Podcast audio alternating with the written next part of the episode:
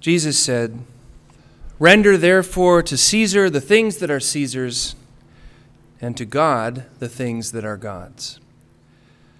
In the name of the living and true God, the Father, the Son, and the Holy Ghost.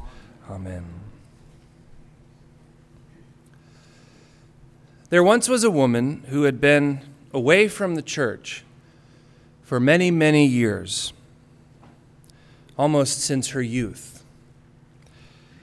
One day, her aging father passed away from this life to the next. And as part of her own grieving process, she found herself coming back to church. She was searching for solace, for comfort, for peace, for meaning. She started attending Saturday evening services in the little chapel at St. Michael's by the Sea. And one evening, as the altar was being prepared for Holy Communion and the offering plate was being passed around the congregation, the woman reached down into her purse and she placed into the plate her grocery list for the week. She shared this story with me as just one example of how her grief was affecting her ability to concentrate. But there's more to the story. So she puts her grocery list into the offering plate, and our Saturday evening usher extraordinaire, Doris Yates, many of you I'm sure know Doris, politely points out to the woman that she has put her grocery list in the plate and by the way, as she was sharing this with me, I thought that would be a great ministry, wouldn't it? If you could put your grocery list in the offering plate, and then later that day, Father Kraft showed up at your door, like with a bunch of bags from Trader Joe's.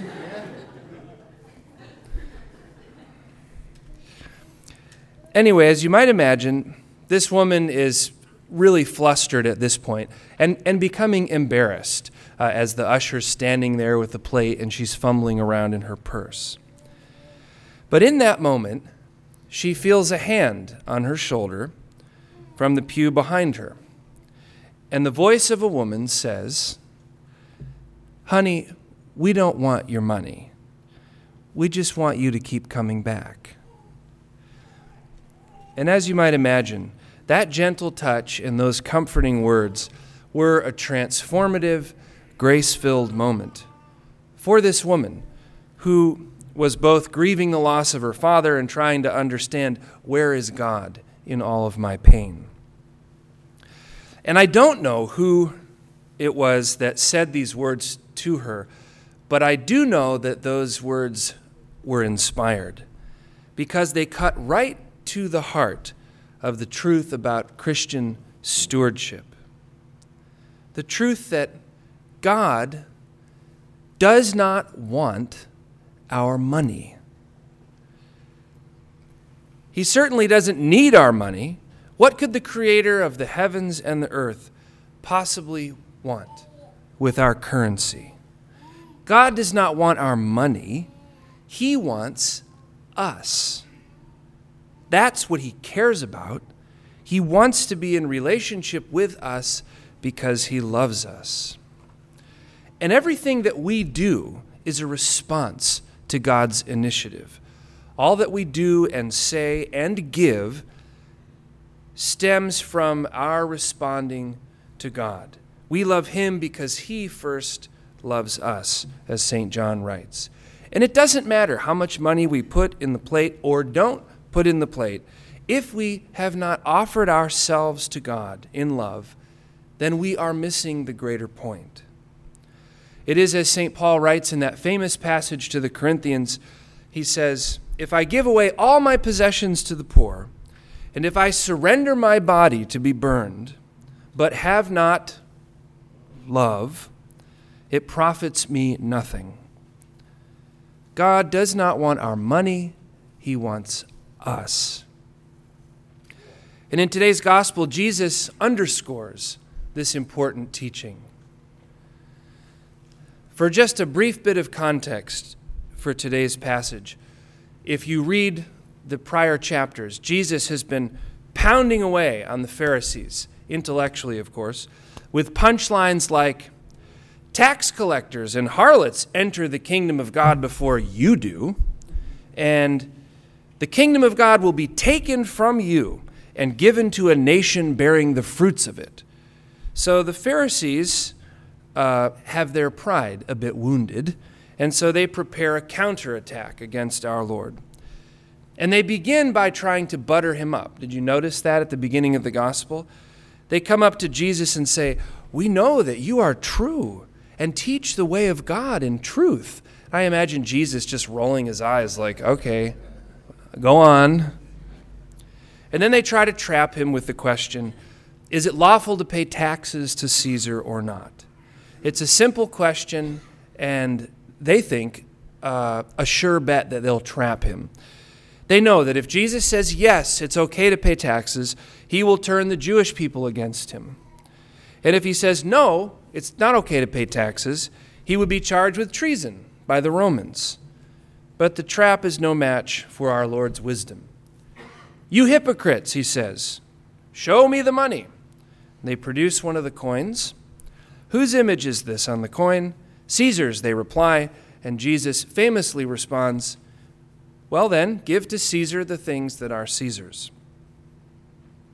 The sermon within the sermon today is that Jesus demonstrates that it is not contrary for it is not contrary to God's will for Christians to be good citizens in the world, for us to play our part in the affairs of the state. When the laws of the state are not in conflict with the laws of God, we have a responsibility to them. And you'll notice that Jesus doesn't go into much detail on this point, but rather he lays down this principle which we are called on to apply. It is left for each individual Christian to discern how to apply this truth in our own given day for us to participate in the laws of the land. As far as the Pharisees are concerned, this is a question about taxes, and they're trying to trap Jesus. Jesus not only responds to their inquiry, but he sees it and raises them, as he often does. He goes on to teach a far greater principle in the second half of his response when he says, Give to God the things that are God's I think this second half is easy to miss when we read uh, this particular passage because the theme is on the taxes. It's just sort of at the end, it's easy to just read right past it. Give to God the things that are God's. What does our Lord mean? Well, we can begin with the question what is God's? Or perhaps it's easier to ask it this way what isn't gods? Nothing, of course. God is the creator of the heavens and the earth, as the creed we say in the creed, of all that is, seen and unseen. As King David proclaimed, All things come of thee, O Lord. There is nothing that exists that has not come from God, including us. The gold coin that the Pharisees held bears the image of Caesar, but our humanity bears the very image of God. One of the early church fathers writes The image of God is not depicted on gold, but it is imaged in us, in humanity. The coin of Caesar is gold, that of God, humanity. Caesar is seen in his currency. God, however, is known through human beings. So when Jesus says, Give to God the things that are God's, it is in truth a reference to us, to our calling to give our whole selves, our souls and bodies, to God. And as he often does, our Lord not only teaches this lesson, but in a deep and mysterious way, he also demonstrates it for us in his own actions, perfectly fulfilling this charge on the cross.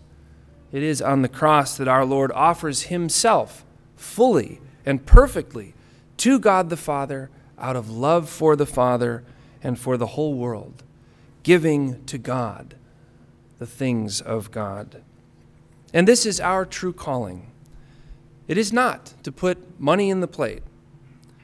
The only reason I can keep saying that actually today is because the senior warden is in Europe. Uh, just kidding. Our true calling is not to put money in the plate or to serve in a church ministry or even to read our Bible and say our prayers. All of these spiritual disciplines are means to the end of our true calling, which is to give to God the things that are God's. To give God our whole selves, our souls and bodies. This is the why of why we practice these spiritual disciplines. This is why we offer to God the first fruits of our labor and put the money in the plate, recognizing that all that we have has come from Him. And so we give a portion back to Him out of love and thanksgiving. It's why we serve in ministry or spend time in Holy Scripture or saying our prayers. These are all ways of offering back to God portions of the life that He has given us, of our gifts, of our time. God does not need our money. He does not need our ministry. He does not need our prayers. The need to give and to glorify is our need. These are the means by which we offer to God the things that are God's. These are the means by which we respond to His love for us by offering ourselves to Him in love and thanksgiving for the blessings of life and salvation He has given to us. I think that the spousal analogy is instructive here. If we give to our spouse out of obligation or coercion or, God forbid, fear, well, then we have some room to grow in our relationship, right? The picture of the healthy and loving spousal relationship is the lover giving of him or her whole self, soul and body, freely and fully to their beloved. Let us proceed then with haste to the altar of God for this great thanksgiving, and out of deep and abiding love for God, render to God the things that are His. In the name of the living and true God, the Father, the Son, and the Holy Ghost. Amen.